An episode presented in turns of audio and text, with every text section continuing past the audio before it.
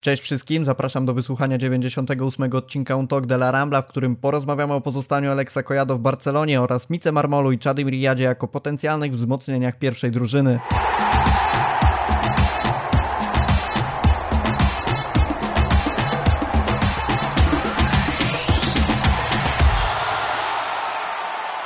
Cześć wszystkim raz jeszcze, ze mną Piotrek Guziński, siemanko. Cześć. Czyli redakcyjny specjalista od młodych talentów, który podzieli się dzisiaj z nami swoją wiedzą odnośnie do tego, jak w pierwszym meczu przedsezonu wyglądali młodzi zawodnicy, młode talenty, które potencjalnie mogłyby stać się fundamentem Barcelony w przyszłości. Porozmawiamy sobie o tym, jak się spisali. Oczywiście jesteśmy świadomi, że na podstawie samego jednego meczu nie można wyciągać daleko idących wniosków, ale podeprzemy naszą wiedzę, a właściwie wiedzę e, naszym słuchaczom, zbudujemy wokół tego, co Piotrek wie o tych zawodnikach na bazie ich występów w drużynach młodzieżowych. Przypominam jeszcze krótko o subach, łapkach w górę i zajrzeniu na naszego Patronite'a, gdzie znajdziecie fajne pakiety gwarantowanych świadczeń w zamian za wsparcie nas cegiełką finansową. Zapraszamy też na fcbarsa.com i na Ramble, gdzie jak wiecie dyskusje toczą się 2-4 na dobę.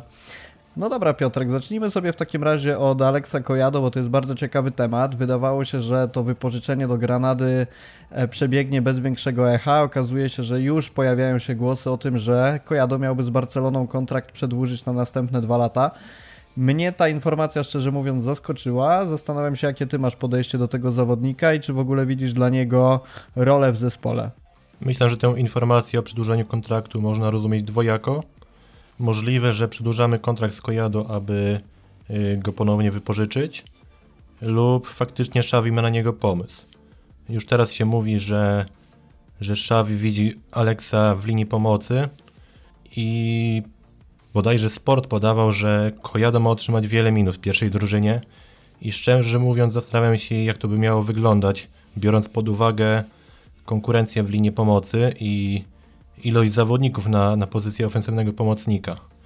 Ja osobiście nie widzę już dla niego zbyt wielu możliwości na uratowanie kariery w Barcelonie i najlepsze dla niego wydaje się odejście na, na wypożyczenie lub odejście definitywne, gdzie będzie mógł grać regularnie, bo pomimo zapewnień ze, ze strony Szawiego, że Kojado będzie mógł grać regularnie, to ciężko w to uwierzyć. No ja sobie obserwowałem jego mecze w Granadzie. Granadzie, która tak naprawdę zanotowała e, na 38 meczów zaledwie 8 wygranych i no, 18 miejsce to oczywisty spadek, e, chociaż tam zabrakło co prawda jednego punktu, żeby wyrównać się z Cadizem, Majorką czy z Hetafe i być może uniknąć tej strefy spadkowej, natomiast no, wiemy, że w przyszłym sezonie Granady nie zobaczymy w najwyższej klasie rozgrywkowej. Sam Kojado zagrał tam 17 meczów, 13 jako starter i zanotował 1020 rozegranych minut, w trakcie których yy, zaliczył dwa gole i jedną asystę. Gole nie jakieś spektakularne, jedno uderzenie z pola karnego, jedno z pola karnego, także daleko mu do Jorge Moliny, który yy, łącznie uzbierał 12 goli i 5 asyst, no ale wiemy też, że Kojado zanotował tam znacznie mniej minut.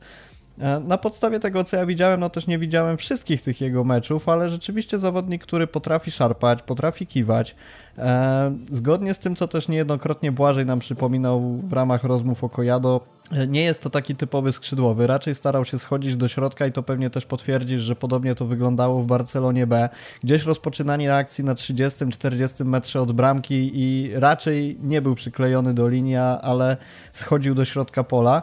I jak to wyglądało w Barcelonie B, jakbyś mógł przypomnieć e, naszym słuchaczom, bo zgodnie z moją wiedzą opartą na tym, co ty mówiłeś i tym, co mówił Błażej, tak naprawdę to nie jest kwestia tylko tego, że w Barcelonie jest tłok pod względem personalnym na jego pozycjach, ale też Barcelona nie za bardzo ma dla niego taką pozycję w swojej taktyce, no bo wobec przyjścia Rafini i pozostania w Barcelonie Dembele i zakontraktowania Kessiego, czy też ewentualnego jeszcze pozostania w Barcelonie Frankiego, jak dołożymy do tego Gawiego, to, to tak jak mówię, no nie jest to tylko kwestia tego, że on by z nimi rywalizował, ale w zasadzie nie ma dla niego takiej pozycji w samej taktyce. Kojado w Barcelonie B głównie grał na papierze tylko umownie jako skrzydłowy, bo tak naprawdę miał wolną rolę od Pimienty, gdzie bardzo często schodził właśnie do środka boiska, ścinał akcje i kiedy mógł zagrywać piłki w pole karne i jako skrzydłowy moim zdaniem jest bardzo przeciętny. To jest piłkarz z wąskim wachlarzem z zagrań, z słabym przyspieszeniem i bazuje na skrzydle głównie na zmianach tempa i, i dobrej technice. I mam wrażenie, że te wady będą widoczne na, na najwyższym poziomie. I to jest piłkarz, wokół którego trzeba budować drużynę, kiedy najlepiej się czuje, kiedy, kiedy może napędzać akcje, kiedy jest liderem zespołu. A Barcelona raczej mu tego nie zapewni. Oczywiście nie możemy zapominać, że Kojado świetnie radzi sobie w defensywie i pracuje na całej długości boiska. Jednak najlepiej się czuje w linii pomocy, kiedy może być cały czas pod grą i zagrywać piłki w pole karne. A nie widziałbyś go w takiej roli, no pewnie rezerwowego bardziej, no bo trudno mówić o pierwszym składzie, jeżeli bardziej Barcelona będzie chciała stawiać na rozwój Gawiego, czy też wykorzystywać doświadczenie z Ligi Włoskiej Kessiego. Ale tak jak mówię, rezerwowy wchodzący gdzieś tam na końcówki spotkań, który ma odciążyć e, skrzydło pod tym względem, że na przykład wysoko grający Dest, czy jeżeli przyjdzie Aspilicueta, zajmowałby właśnie pozycję takiego nawet nie prawoskrzydłowego, tylko wahadłowego w zasadzie i Kojado wtedy na, ustawiony na fałszywym skrzydle schodzący do środka pola. No bo tak jak powiedziałeś, on sobie bardzo dobrze radzi w defensywie. No co prawda w Granadzie pod względem liczby odbiorów był szósty, no to nie jest nic tam znowu fascynującego wynik 2,92 w przeliczeniu na 90 minut. Ale z drugiej strony, jeżeli sobie weźmiemy pod uwagę, że był pod względem skoków pressingowych pierwszy, najwięcej w Granadzie notował ich w środkowej strefie boiska, znaczy no mam na myśli, że ze wszystkich piłkarzy, którzy przebywali na, na murawie, to w środkowej strefie boiska najwięcej tych skoków notował właśnie Kojado. Zastanawiam się, czy to nie byłoby ciekawe rozwiązanie dla niego, żeby pełnił rolę takiego jokera na końcówki spotkań. Jeżeli Kojado taka rola będzie odpowiadała, to ja nie mam nic przeciwko temu. Jeżeli Xavi chce na niego stawiać, ma na niego pomysł, to myślę, że Kojado może zostać w Barcelonie i to jest piłkarz, który odnajdzie się bez problemu w wielu systemach i na wielu pozycjach. Może zagrać jako ofensywny pomocnik, dobrze radzi sobie jako środkowy pomocnik. W Barcy B grał także w dwójce pomocników w ustawieniu 4-2-3-1. Poradzi sobie, tak jak wspomniałeś, w roli fałszywego skrzydłowego i w tej roli wystąpił kilkukrotnie w drużynie Garcia i Pimienty. Więc jeżeli Xavi jest gotów zapewnić mu minuty, to moim zdaniem może być wartościowym zmiennikiem. Zresztą też ciekawa sprawa pod względem tej obrony, że to nie jest tylko kwestia Granady, że, występ, że wypadał na tle zawodników z tej drużyny dobrze, ale to jest w ogóle 99 centyl w top 5 lig europejskich w zeszłym roku pod względem przeliczonych na 90 minut liczby właśnie skoków pressingowych, odbiorów czy zablokowanych piłek, więc mówimy o, o zawodniku, który naprawdę potencjał do grania ma, tylko no właśnie, czy, czy Xavi dla niego znajdzie wystarczająco dużo minut, żeby on mógł to pokazać, bo ja uważam, że jeżeli ma przesiedzieć cały sezon na ławce, no to tak zwyczajnie szkoda tego chłopaka. Tym bardziej, że no jak słusznie zauważa e, Kacper Barsa, który zadał nam pytanie na Twitterze, on ma już 23 lata, do tej pory żadnego rozwoju nie pokazał. No ja też uważam, że jeżeli mm, nie pokazał, to nie tylko dlatego, że nie miał ku temu predyspozycji, ale Barcelona nie zagwarantowała mu wystarczającej szansy do tego, no bo wiemy jaki był myk z Kumanem i i że przez bardzo długi czas Kojado w ogóle nie grał w piłkę i dopiero potem został wysłany do Granady na wypożyczenie. W jakiej drużynie byś go widział, gdyby miał odejść z Barcelony? Na pewno w drużynie, która gra ofensywną piłkę i stawia na skrzydłowych, na ofensywnych pomocników, gdzie Kojado mógłby pokazać pełnię swoich umiejętności.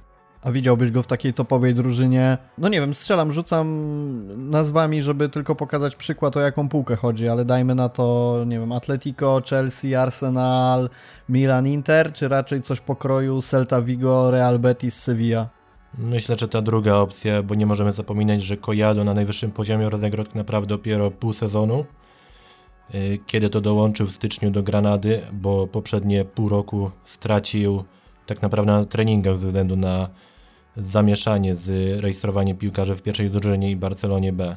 Jeżeli będzie się rozwijał i rozegra kolejny sezon na, na wysokim poziomie, to może wtedy będzie mógł liczyć na, na lepszy klub.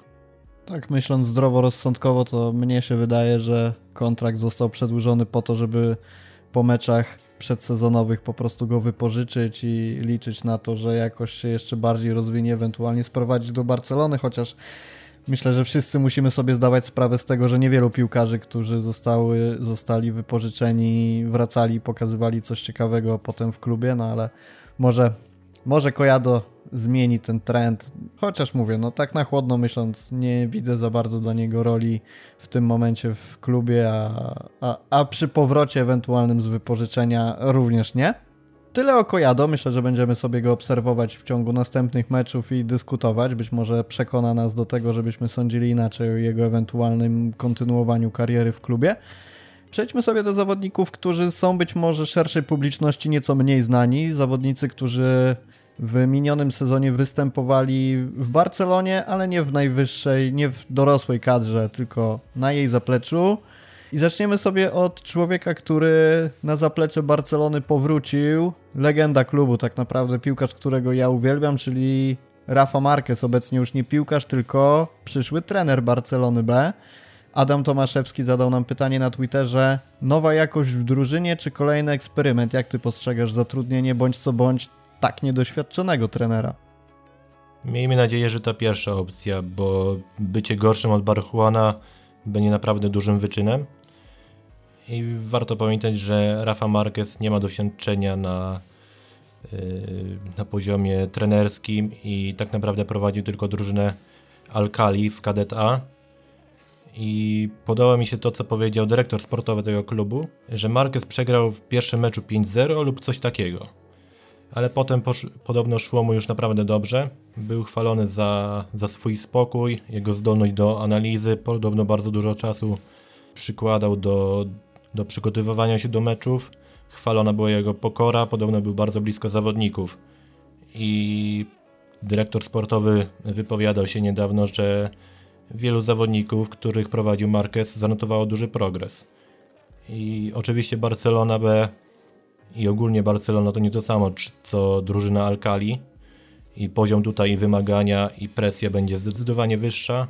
Jednak możemy mieć nadzieję, że, że Marquez faktycznie da radę i będzie potrafił rozwinąć naszych młodych graczy. Mm, ja Marqueza kojarzę głównie z takiego jego niezłomnego charakteru i uzupełniania się pod tym względem z Carlesem Pujolem, jak grali razem w obronie. To znaczy, no, zawodnicy na pewno nie do zdarcia, nie tylko pod względem umiejętności, ale także tego, jak się stawiali w różnych takich sytuacjach, gdzie trzeba było pokazać charakter. I gdybyś miał porównać ten aspekt względem Sergiego Barchuana, to myślisz, że może wyjść na plus zmiana Barcelonie pod, w tym aspekcie, pod względem właśnie takiego budowania młodych zawodników, nastawiania ich do walki. No ogólnie chodzi mi o to, że y, Marquez mógłby się okazać dużo lepszy od Barchuana w takiej kwestii mentalnej budowania szatni. Ja jestem bardzo pozytywnie nastawiony do, do Marqueza i myślę właśnie, że jego charakter i mentalność może się przydać w Barcelonie B. W Walkali chwaliło się to, że często opowiadał swoim zawodnikom anegdoty z czasów, kiedy on był piłkarzem. E, dawał cenne rady i myślę, że to może być pomocne w Barcelonie B, e, zwłaszcza jeśli chodzi o budowanie środkowych obrońców. To teraz spróbuję odwrócić trochę te słodkie słówka o Markezie. Wiemy, że był to człowiek, który popierał Jeana Laporte w trakcie wyborów. E, nie pamiętam dokładnie o co tam chodziło i jak to wyglądało, musiałbym sobie przypomnieć. Natomiast zdecydowanie był to człowiek, który jego, który sztab Laporty wspierał. Nie wydaje ci się, że obsadzanie teraz stanowisk w Barcelonie ludźmi związanymi ze środowiskiem Laporty to jest takie odwdzięczenie się za wspieranie go podczas wyborów, niekoniecznie bazujące na ich doświadczeniu, na umiejętnościach i tak dalej, że, że to jest taka forma rewanżu za wsparcie, a niekoniecznie realne działania, które przyniosą korzyść? Masz tutaj sporo racji, bo nepotyzm w Barcelonie wciąż jest głęboko zakorzeniony i obsadzanie stanowisk w klubie swoimi przyjaciółmi jest cały czas bardzo powszechne. Barhuan na pewno nie był najlepszym wyborem na, na trenera rezerw. Yy, lepszą opcją wydawał się Albert Capellas, jednak to Sergi dostał, yy, dostał pozycję yy, trenera Barcelony B. I możemy liczyć, że Marquez pomimo tego, że jest przyjacielem Laporty, że wspierał go w wyborach, to ma umiejętności i udźwignie presję. Mówiło się też o tym, że to Xavi też y, chciał Marqueza w roli trenera Barcelony B, y, gdyż chce mieć na tym stanowisku kogoś zaufanego i miejmy nadzieję, że taka jest prawda. To miejmy taką nadzieję, ja mam też nadzieję, że jeżeli rzeczywiście wynika obsadzenie tej pozycji rzeczywiście z jakiegoś tam zatrudniania swoich przyjaciół, to jest to na zasadzie, że spośród moich przyjaciół Marquez nadaje się do tego najlepiej, a niekoniecznie dlatego, że po prostu ma nazwisko i dobrze wpisuje się w ten schemat zatrudniania legend. No, zobaczymy. Tak naprawdę ciężko nam to jakoś głębiej rozważać, bo Marquez nie ma doświadczenia i, i trudno tak naprawdę strzelać, co mógłby w Barcelonie pokazać. Pogadajmy sobie o pierwszym meczu, jaki Barcelona rozegrała. Meczu, który być może niektórzy nawet dali radę odpalić na tym pokazie slajdów zaserwowanym przez Barca TV. Mamy kilka nazwisk, które sam zaproponowałeś, żeby poruszyć i zacznijmy sobie od Balde. Piłkarz, który w pewnym momencie był sugerowany jako zastępstwo dla Jordiego Alby na lewej obronie. Jak wygląda teraz jego sytuacja? Myślisz, że możemy realnie myśleć, myśleć o tym, że rzeczywiście dojdzie do takiej sytuacji, że Jordi będzie zastąpiony przez Baldę, czy raczej będzie to scenariusz, w którym Baldę rozegra jeszcze trochę minut i odejdzie? Moim zdaniem Balde potrzebuje jeszcze czasu i co najmniej jednego sezonu w Barcelonie B. W ostatnim czasie jego rozwój został mocno spowolniony przez kontuzję i aktualnie to nie jest piłkarz gotowy i zbyt dojrzały na to, by grać w pierwszej drużynie. Wczoraj moim zdaniem zaprezentował się przeciętnie i tak naprawdę pokazał tylko jeden dobry rajd, kiedy to wszedł w pole karne, ale nie potrafił wykończyć akcji. I kolejną kwestią pozostaje y, osoba Jorge Mendesza, który może domagać się y, gry Balde na najwyższym poziomie, może nie w pierwszej drużynie, co na wypożyczeniu. Ale mówisz, że dałbyś mu jeszcze szansę, żeby sobie w Barcelonie B pohasał i ewentualnie ten kolejny sezon, czyli nie 22-23, ale 23-24, żeby wówczas go rozliczać i ewentualnie e, próbować jako lewego obrońcę w pierwszej drużynie.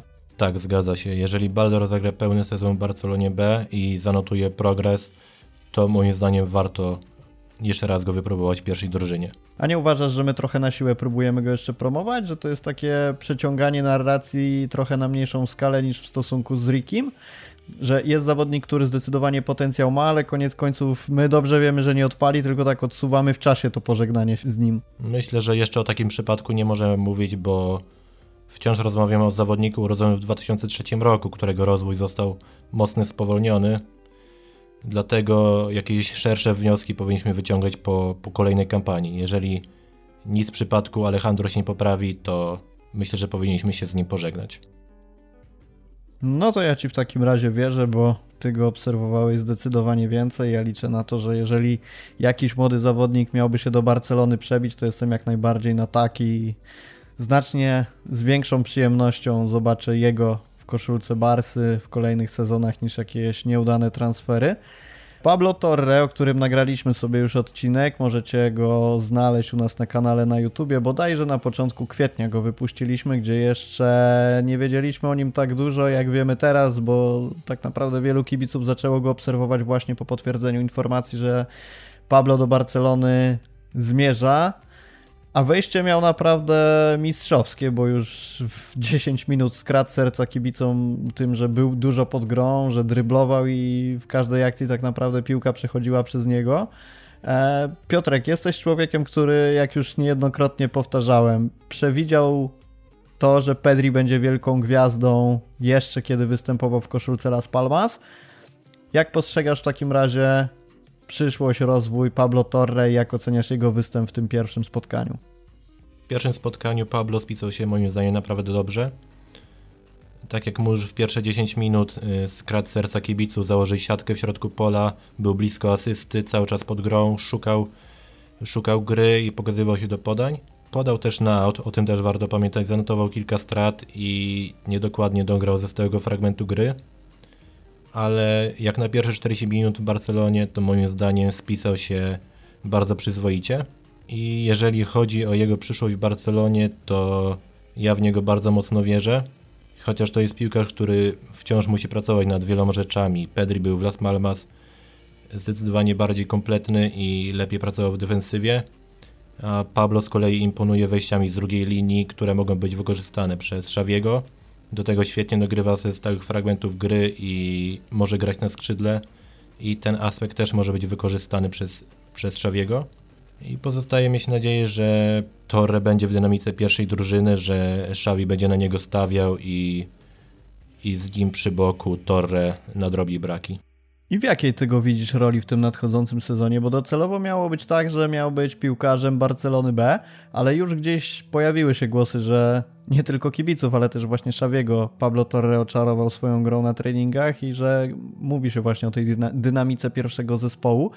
Przy czym znowu pojawia się ta kwestia, o której mówiliśmy w przypadku Aleksa Kojado. Piłkarz utalentowany, yy, zawodnik, który naprawdę wiele może wnieść na boisko, tylko czy jest dla niego miejsce? I z drugiej strony, czy cofnięcie się, znaczy, czy cofnięcie, nie wiem, czy możemy to nazwać cofnięciem, ale czy teraz występy Torre w Barcelonie B nie będą właśnie takim krokiem w tył względem Racingu? No bo z drugiej strony, jeżeli on jest na tyle dobry, że mógłby przeskoczyć ten etap zaplecza pierwszej drużyny, to może warto go wrzucić już w obroty i testować w pierwszej drużynie.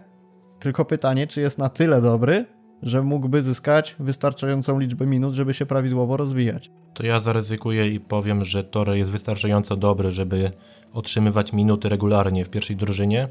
I krok yy, i cofnięcie się do Barcelony to będzie faktycznie krok w tył. I mam nadzieję, że Xavi będzie z niego korzystał w pierwszej drużynie. Może grać jako ofensywny pomocnik, jako skrzydłowy, jako fałszywy skrzydłowy. I myślę, że z taką charakterystyką ciekawym rozwiązaniem byłoby wypróbowanie Pablo w roli fałszywej dziewiątki. I to jest piłkarz ogólnie na pewno nie, nie jednowymiarowy, który odnajdzie się w kilku systemach i na kilku pozycjach. I na pewno ktoś o takim profilu przyda się w pierwszej drużynie. Rocznik, yy, który on jest, 2003 widzę na ściągawce. No, ciekawie zaczyna wyglądać pomoc Barcelony. Gavi, Pedri, Pablo Torre. To pytanie na które domyślam się, jaka będzie odpowiedź, ale muszę je zadać. Gdyby w Barcelonie w pierwszej drużynie było tylko jedno miejsce i musiałbyś wybrać, kim je obsadzić, Alex Collado czy Pablo Torre? Zdecydowanie Pablo Torre. Uważam, że to jest piłkarz o znacznie większym potencjale i wachlarze zagrań. Jakoś mam duży sentyment do tego Collado, ale czuję, że nie na wiele się to zda. E, następny zawodnik, Alex Baye. Co o nim sądzisz? Bo ja szczerze mówiąc nie mam o nim zielonego pojęcia. Waje wyróżniał się w poprzednim sezonie w Juvenilu A. Moim zdaniem to był najlepszy lewy obrońca w klubie. Y, kluczowy w Juvenilu A. Zadebiutował też w drużynie Hiszpanii U18. Rozegrał najwięcej minut w drużynie U19, która zdobyła ligę i Copa de Campeones. Y, łącznie zanotował 4 asysty i moim zdaniem to jest piłkarz bardzo dobry taktycznie, który świetnie czuje przestrzeń i dobrze radzi sobie w defensywie dysponuje bardzo dobrym dośrodkowaniem. Wciąż może być lepszy, jeśli chodzi o podejmowanie decyzji w ofensywie, ale moim zdaniem y, lepiej rozumie założenia pozycyjnego stylu gry niż, niż Balde. Y, Alex potrafi schodzić do środka boiska, y, tworzyć liczebną przewagę w środku pola, a Balde bardzo często trzyma się jedynie linii bocznej, kiedy drybluje lub prowadzi piłkę w pobliże pola karnego i przez to często zostawia wolne przestrzenie za swoimi plecami. Mam wrażenie, że Waja jest w tym momencie jeszcze bardziej gotowy na pierwszą drużynę niż Alejandro Balde. Yy, oczywiście wciąż Alex potrzebuje czasu, jednak kolejny sezon prawdopodobnie rozegra w Barcelonie B i pozostaje liczyć, że tam jeszcze bardziej się rozwinie. I warto dodać, że we wczorajszym meczu był jednym z najlepszych zawodników i jedynym, który rozegrał pełne 90 minut. W pierwszej połowie grał głównie jako Y, jako prawy obrońca, a w drugiej części meczu przeszedł na prawe skrzydło, y, kiedy to wszednie, świetnie wszedł w pole karne i był bardzo blisko strzelania bramki. Dodatkowo jego podanie między liniami prawie doprowadziło do asysty, jednak sytuacji nie wykorzystał wtedy Pedri. Casado. Poprosimy o słówko na temat tego zawodnika, o którym pewnie też Większość jeszcze nie słyszała, być może warto na niego zwrócić uwagę w kontekście kolejnych spotkań Barcelony przygotowujących do nadchodzącego sezonu. Casado to głównie defensywny pomocnik, jednak wczoraj nie zagrał na swojej naturalnej pozycji. Rozpoczął spotkanie jako prawy obrońca, a potem przysunął się na środek obrony. Y, był blisko asysty i ogólnie to jest pomocnik grający na dużej intensywności, y, bardzo dobry w defensywie, często grający krótkimi podaniami, z niezłym długim podaniem i w kolejnym sezonie powinien być kluczowym piłkarzem rezerw. Niedawno przedłużył kontrakt z Barceloną i niewątpliwie jest to piłkarz, który, który może spodobać się Szawiemu i już w przyszłym sezonie otrzymać awans w pierwszej drużynie. Musimy sobie poruszyć też temat, który e, podrzucił nam Piotrek Bogucki na Twitterze odnośnie do Pianicia i możemy to połączyć z pytaniem naszego redakcyjnego kumpla Dariusza Maruszczaka. E, dotyczą te dwie kwestie w zasadzie tego samego problemu, jakim jest obsadzenie roli po schodzącym ze sceny Busquetsie. E, w zasadzie możemy wyróżnić trzech kandydatów, którzy mieliby go potencjalnie zastąpić. To jest Frank Kessie, Nico, ale pojawił się też Miralem Pjanic powracający z wypożyczenia. I pierwsza reakcja kibiców była taka, że e, Pjanic w zasadzie przyjdzie sobie do Barcelony, popyka, popyka i kwestią czasu jest puszczenie go dalej. Natomiast już teraz media hiszpańskie podają, że Pjanic mógłby polecieć do USA z drużyną na przygotowania. E, gdzieś rozmawiamy o tym, że on na pozycji defensywnego pomocnika również mógłby się sprawdzić. Odpowiedzmy sobie w takim razie na to pytanie, kogo ty widzisz w roli tego człowieka, który w Barcelonie miałby Busquetsa zastąpić, Pjanic czy Niko? Zdecydowanie bardziej przekonany jestem do Niko, bo Pjanic to jest zawodnik 32-letni i chwalimy go za występ z czwartoligowcem, w którym nie pokazał nic, nic ponad przeciętność moim zdaniem. Y, spisał się przyzwoicie, ale nie zanotował żadnego otwierającego podania. Był pod grą, ale moim zdaniem to za mało na zawodnika, który zarabia tak duże pieniądze. Nigo do tej roli pasuje mi aktualnie bardziej, jednak przed nim wciąż jest bardzo dużo pracy i nie wiem, czy to jest piłkarz aktualnie, który już mógłby wchodzić w, w buty Sergio Busquetsa. Uważam, że González musi być bardziej mobilny, musi pracować nad swoją wytrzymałością, y, poprawić musi świadomość, kiedy, y, kiedy za jego pleców wychodzą obrońcy, ogólnie świadomość tego, co dzieje się za jego plecami w fazie defensywnej.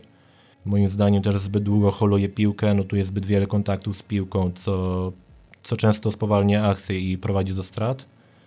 I zaletą taką Busquetsa jest to, że on potrzebuje jednego, dwóch kontaktów, żeby przyspieszyć akcję, zagrać do przodu, a Niko wciąż tego nie ma. To jest trochę kasus Frankiego de Jonga, który czasami zbyt długo przetrzymuje piłkę i przez to traci okazję na, na zagranie do lepiej ustawionego kolegi.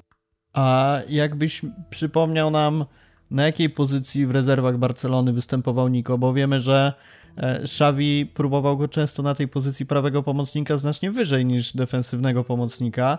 E, to też było często poruszane w różnych mediach, że z jednej strony mówimy o zmienianiu Busquetsa i wchodzeniu w jego buty przez kolejnych zawodników, a z drugiej Busquets rozegrał no, nieskończoność minut w tym minionym sezonie i przez to, również ze względu na jego całkiem niezłą formę, sinusoidalną oczywiście, ale w wielu meczach decydującą, E, Niko występował wyżej. I teraz pytanie, czy Szawi rzeczywiście będzie chciał go próbować na pozycji defensywnego pomocnika, czy skończy się to tak jak w poprzednim sezonie, że będzie to wyżej grający prawy pomocnik?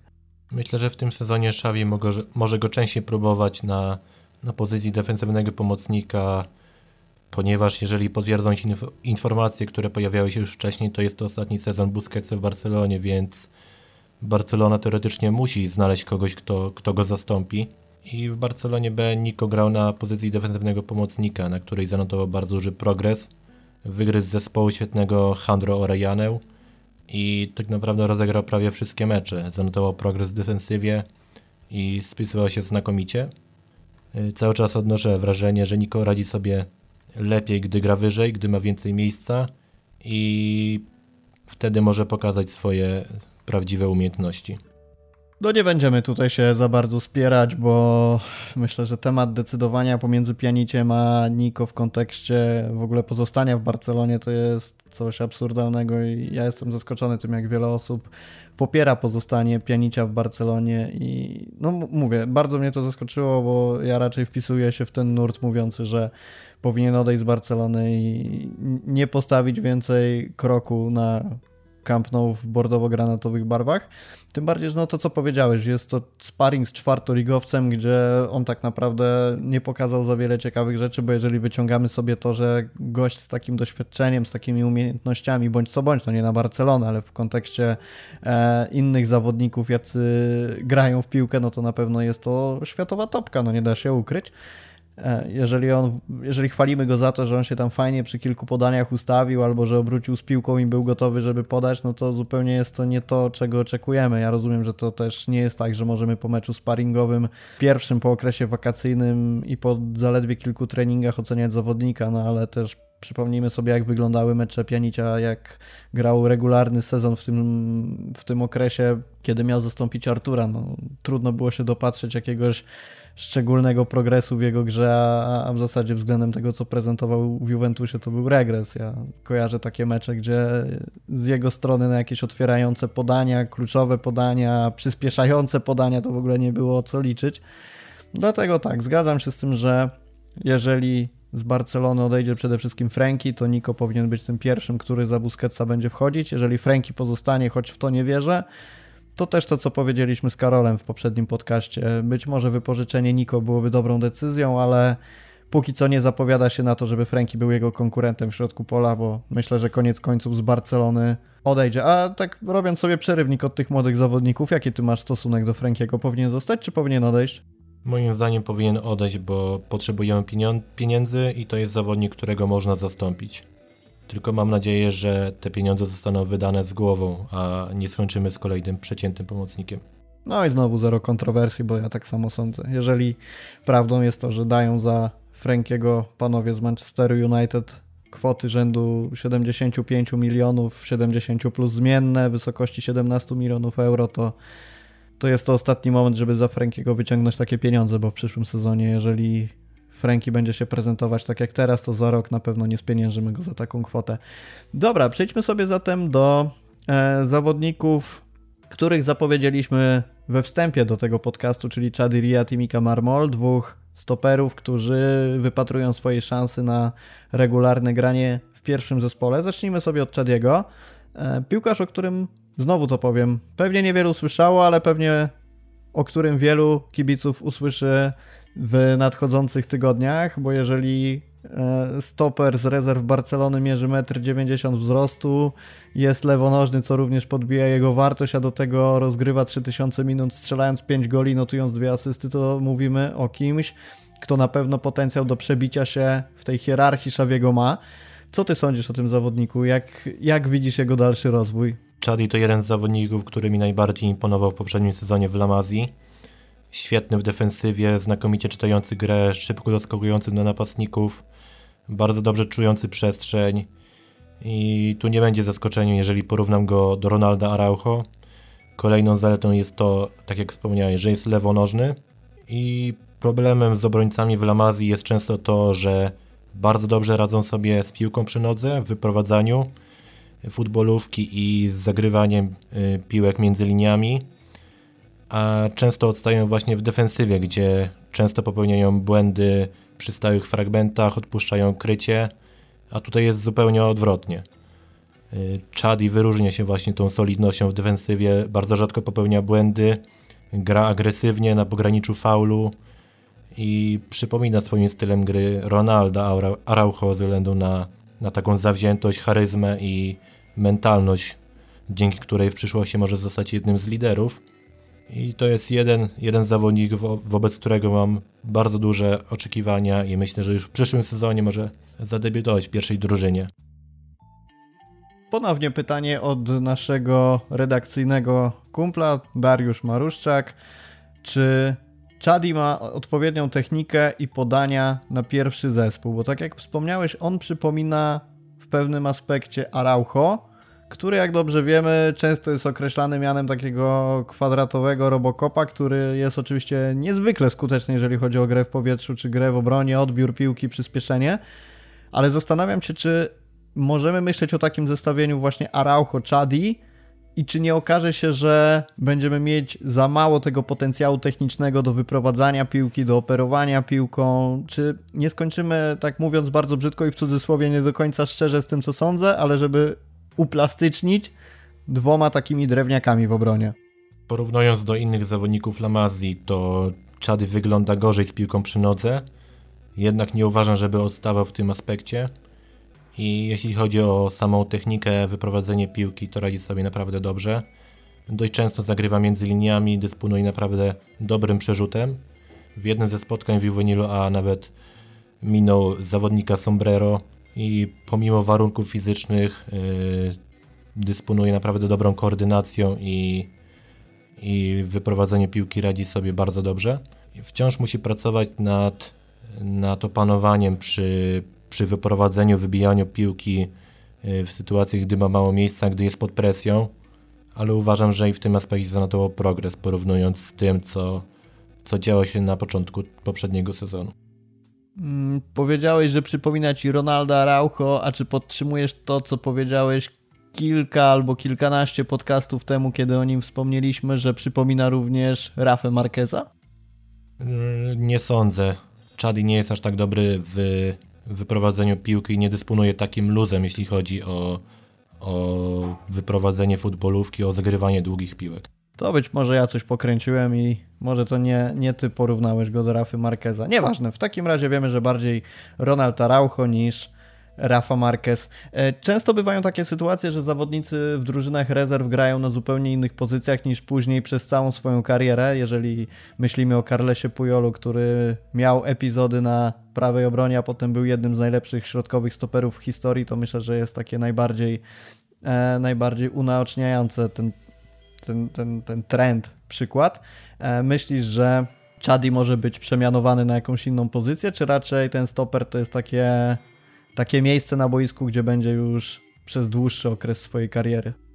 Myślę, że środek defensywny to na najlepsza pozycja dla Chadiego, bo z takimi warunkami fizycznymi nie widzę go na, na pozycji lewego obrońcy, czy tym bardziej na pozycji defensywnego pomocnika. W Barcelonie zawitał Andreas Christensen. Mówi się też o transferze Kunde, co sprawia, że nawet mimo odejścia z Barcelony Clemonta Longle, ten środek obrony jest dosyć mocno okupowany. Myślisz, że to będzie przeszkoda dla, e, dla Chadiego, czy, czy raczej nie? No domyślam się, że może w kontekście przyszłego sezonu to jeszcze nie ten level, ale w kontekście kolejnych, czy nie stworzy się znowu taka sytuacja, jak mamy na przykład w środku pola, gdzie jest duży ścisk i musimy myśleć o oddawaniu młodych talentów, żeby po prostu grali ci najlepsi? Możliwe, że będzie taki problem i konkurencja w zespole zmusi któregoś z zawodników rezerw Chadiego czy Mikę Marmola do odejścia. Y, jednak nie jestem zwolennikiem stawiania na młodych y, graczy, y, jeżeli możemy sprowadzić kogoś, kto, kto momentalnie podniesie jakoś zespołu, jak na przykład Kundę. I uważam też, że, że jeżeli ktoś jest wystarczająco dobry, to też sobie poradzi. I to jest chyba najlepsze podejście. Niech gra najlepsze, a czy to będzie Kunde czy Chadi, to już pokaże czas. E, od czasów jak z Barcelony odszedł Irajsz Moriba, zawsze zadaję Ci to samo pytanie w kontekście młodych piłkarzy. E, jak u niego z takimi zachowaniami pozaboiskowymi? Czy dotarły do ciebie jakieś informacje, że mógłby charakteryzować go taki profil skandalisty, człowieka, który nie do końca poważnie traktuje treningi, czy raczej ułożony piłkarz, wiedzący po co w Barcelonie jest? Myślę, że to jest piłkarz ułożony, skupiony na grze i jeżeli pojawiły się, jeżeli były jakiekolwiek problemy z jego zachowaniem, to nie wyciągły do mediów, bo nie widziałem takich informacji i myślę, że takie informacje ogólnie rzadko wyciekają, jeżeli dzieje się coś złego w szatni. Jakiś czas temu mówiło się o tym, że Kajs Ruiz w Barcelonie B symulował uraz i miał zły wpływ na szatnię. I bodajże tę informację y, podał Gerard Romero y, i pojawiły się komentarze, że, że nie powinien tego robić, że takie sprawy powinny pozostawać w klubie między, między trenerem. No okej, okay, w takim razie Chadiego obserwujemy. A odpowiadając na kolejne pytanie z Twittera, pytanie zadane przez kapitana załogi kapitana, który z młodych obrońców ma największe szanse przebić się na stałe do pierwszego składu i chodzi tutaj o porównanie Chadiego i naszego drugiego piłkarza, którego bierzemy zaraz pod lupę, czyli Mike Marmola. Który z nich twoim zdaniem? Zdecydowanie Chadi Ria ze względu na profil i grę w defensywie. Dobra, to w takim razie rozpracujmy, dlaczego Marmol przegrał tę rywalizację. Co wpływa na Twoją decyzję? Jak, e, jak spisywał się Mika w drużynach rezerwowych i dlaczego jest bliższy e, tej drugiej pozycji w kontekście rywalizacji o środek obrony Barcelony? O ile w pierwszej części sezonu Barcelony B mogliśmy chwalić Mikę za, za solidność, grę w defensywie i mówić nawet, że był najlepszym piłkarzem rezerw, to w drugiej części sezonu jego poziom znacząco spadł. Yy, zaczął popełniać błędy, nie radził sobie w pojedynkach z bardziej dynamicznymi napastnikami, popełniał błędy przy stałych fragmentach gry i chociażby wczoraj nawet popełnił kilka takich błędów, które, które mogłyby zaważyć na o straconej bramce. Jeżeli się nie mylę, to także Mika sprokurował karnego. Tak, tak, tak, dokładnie. I Chadi ma nad nim tą przewagę, yy, gdyż jest młodszy, ma znacznie lepsze warunki fizyczne i po prostu wydaje się znacznie bardziej yy, kompletnym zawodnikiem w defensywie. A w czym Mika jest lepszy od Chadiego? Yy, na pewno wyprowadzenie piłki. No i to jest w sumie ciekawy wniosek, bo w takim razie co sądzisz o takim zestawieniu linii obrony Ronald Araujo, Mika Marmol z podziałem ról, że Araujo jest tym czołgiem, który rozbija ofensywę przeciwników, a Marmol na tyle, ile to potrafi, to oczywiście też, no bo jakby mówimy o obrońcy, no nie zabierzemy mu tego, że te umiejętności w defensywie ma, tylko no oczywiście na gorszym poziomie, ale z kolei w fazie budowania akcji on by przejmował piłkę i wyprowadzał ją. Na pewno byłoby to ciekawe zestawienie, jednak Mika wciąż musi pracować nad grą w defensywie i pytanie pozostaje, czy na najwyższym poziomie nie popełniałby tych błędów jeszcze więcej i nie narażałby zespołu na kontrataki. Wtedy Ronald by miał dwa razy więcej roboty. Tak, no ja tu dużo spekuluję, bo zastanawiam się, jak to może wyglądać w przyszłości, ale rzeczywiście, no jeżeli mówisz, że defensywny zawodnik nie za bardzo ogarnia jeszcze defensywę, to pomimo młodego wieku i gdzieś tam przestrzeni do rozwoju znowu dochodzimy do wniosku, że po co na siłę kogoś wciskać, skoro są zawodnicy lepsi pod tym względem. No ja jestem też ciekawy, jak w tym wszystkim odnajdzie się jeszcze Eric Garcia, bo ciągle gdzieś mi umyka na margines, że on w Barcelonie ciągle jest. My mówimy gdzieś o Araujo, o Pico, o Christensenie, o transferze Kunde, a, a Garcia też przecież pokazywał, że potencjał ma i też piłkę potrafi grać. Nie sądzę, żeby Barcelona chciała go szybko oddać, ale znowu robi się taki ścisk w środku pola, znaczy w, w obronie, że, że też ważne, żeby pamiętać o tym, jakich Barcelona zawodników ma. Ja się cieszę, że rywalizacja będzie, bo zgadzam się z tym podejściem Szawiego, że na każdą pozycję powinno być dwóch dobrych rywalizujących ze sobą piłkarzy. Kogo ci przypomina Mika Marmol, biorąc pod uwagę jego profil gry? Jest taki piłkarz, który ci przychodzi do głowy? Może odrobinę Klomą Longle? To ciekawe, bo jak gdzieś intuicyjnie też skojarzyłem e, Longle z Marmolem, ale zupełnie nie wiem dlaczego. Może jakoś tam z postawy na boisku. A, a w czym ci go przypomina? Mika jest na pewno solidny i potrafi trzymać formę przez bardzo długi czas i potem nagle przytrafiają mu się kilka błędów i doprowadza do, do straty bramek. Jak zacząłeś mówić, że trzyma formę, to chciałem się ciebie zapytać, czy na pewno chodziło ci o Clemonta Longle, ale dobrze, że dodałeś tę część o prokurowaniu różnych dziwnych rzeczy. E, no dobrze, wiemy w takim razie, że Chadi e, jest tym zawodnikiem, którego prędzej widziałbyś w dorosłej drużynie ale może jest coś jeszcze, czym możemy pogrzebać Mikę Marmola, znowu zadając pytanie o jego postawę pozaboiskową. Czy tu również odpowiesz, że nic takiego się do mediów nie przebiło? W tym przypadku również nic się do mediów nie przebiło. Dobra, i pytanie na koniec w takim razie. Jest jeszcze jakiś zawodnik, na którego powinniśmy zwrócić uwagę w pretemporadzie? Ktoś ci się rzucił w oczy, na kogoś powinniśmy skierować swój wzrok w kolejnych meczach? Na pewno Ilija Sakomacz, który w poprzednim sezonie zanotował bardzo duży progres. Strzelił 13 goli i 5 asyst i to są liczby dwukrotnie lepsze niż te, które, yy, które wykręcił w poprzedniej kampanii. Także to tylko świadczy o tym, że, że Ilias dużo pracuje i wczoraj też spisał się moim zdaniem dobrze. Yy, tworzył zagrożenie, intensywnie pracował w, w obronie, i myślę, że Xavi może od czasu do czasu na niego stawiać w pierwszej drużynie. O Abde i o Iliasa zapytał nas Maciek Gajwer na Twitterze, żebyśmy wspomnieli.